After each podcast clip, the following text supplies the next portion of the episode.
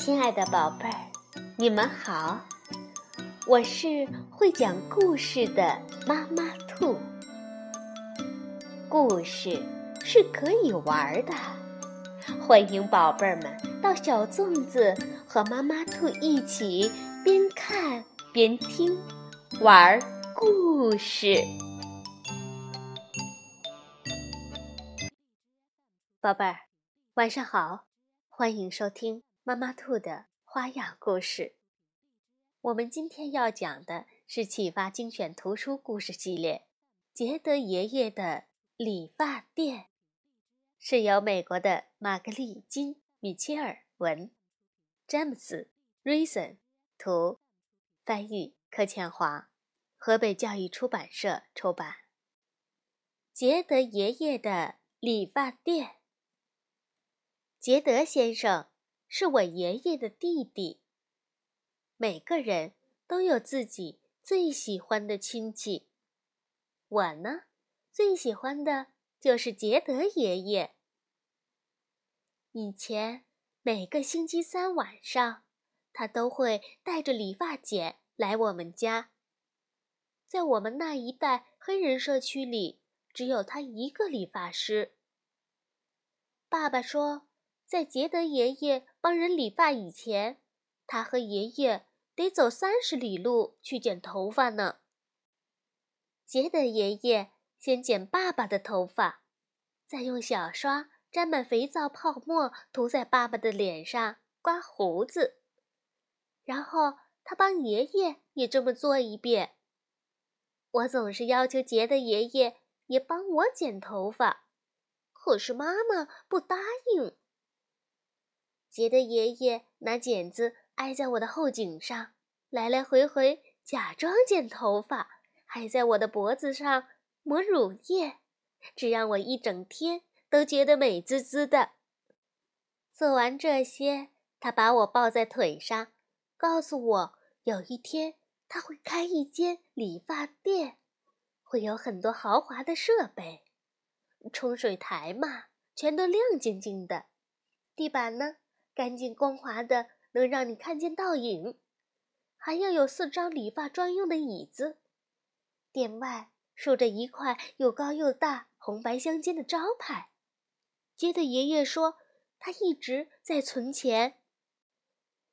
这些话，杰德爷爷说了好几年，可是没有人当真。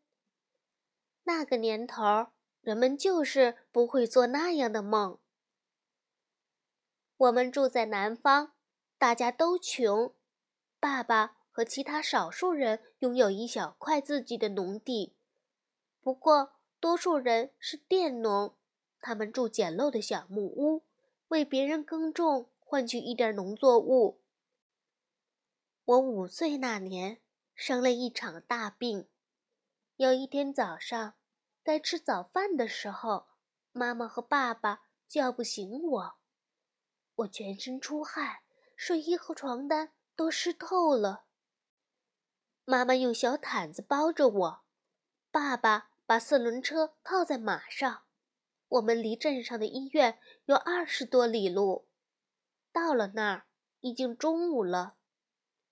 当时黑人被隔离，不能和白人在一起。黑人和白人去不同的公共厕所，用不同的饮水机。上不同的学校，这叫做种族隔离。所以在医院里，我们得去黑人专用的候诊室等着。我一直昏迷不醒，但医生要等看完所有来看病的白人，才肯给我诊断。医生告诉爸爸，需要给我做手术，费用是三百美元。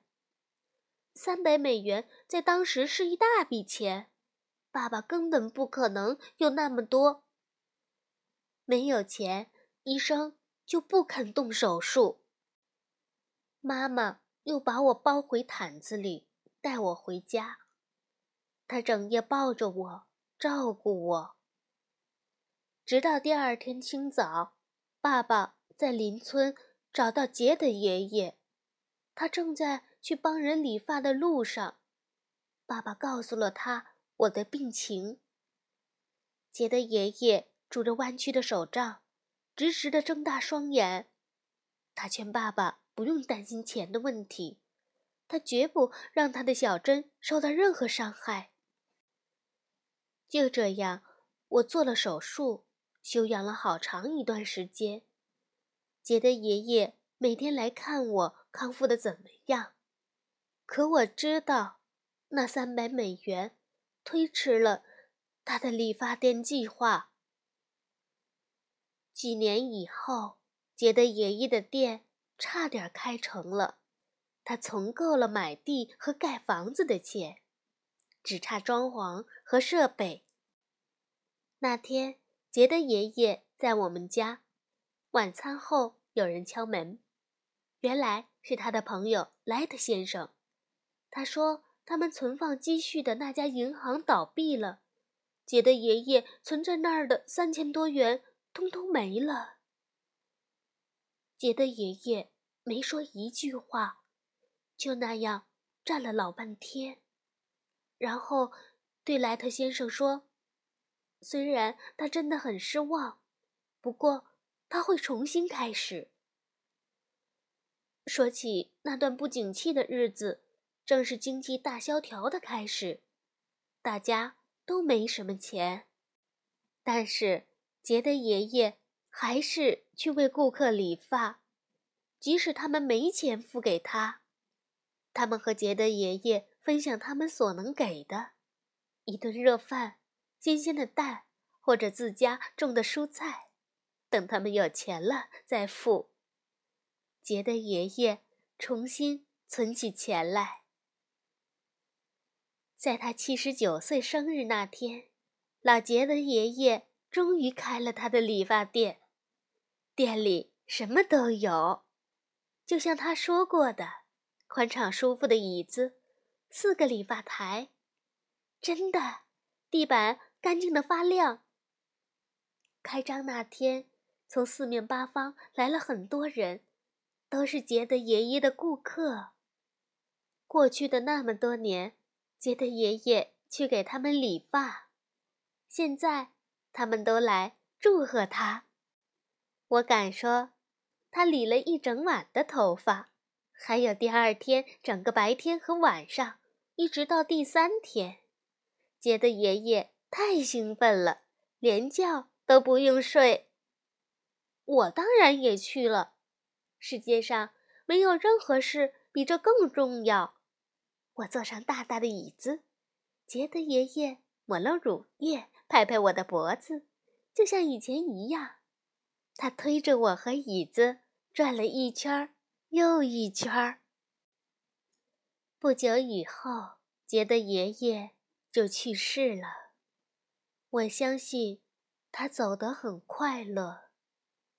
你想想看，他实现了他的梦想，即使当年没有任何人把他当真。他教会了我，相信自己的梦。好，宝贝儿，接德爷爷的理发店，我们就讲到这里了。这真是一个像梦一般温暖。而又充满希望的故事。晚安，宝贝儿。